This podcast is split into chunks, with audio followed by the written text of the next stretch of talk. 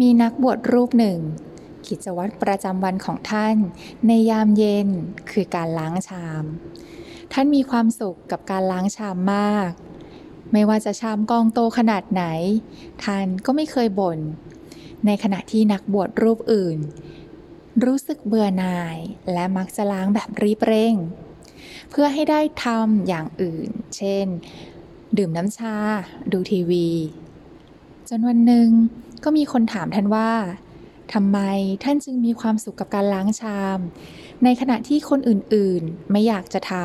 ำท่านตอบว่าเราล้างชามเพื่อล้างชามเราไม่ได้ล้างชามเพื่อให้เสร็จคนถามก็ยังสงสัยหมายความว่าอะไรครับท่านนักบวชท่านนั้นก็ตอบว่าเวลาท่านจะทำสิ่งใดจงทำสิ่งนั้น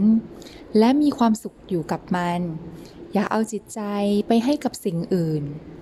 ถ้าท่านรีบล้างจานให้เสร็จเร็วๆเพื่อจะไปดื่มน้ำชาหรือท่านคิดจะล้างให้เสร็จเร็วๆเพื่อจะไปดูทีวีท่านจะเป็นทุกข์เพราะงานที่ท่านคิดจะทำมันยังไม่เสร็จดังนั้น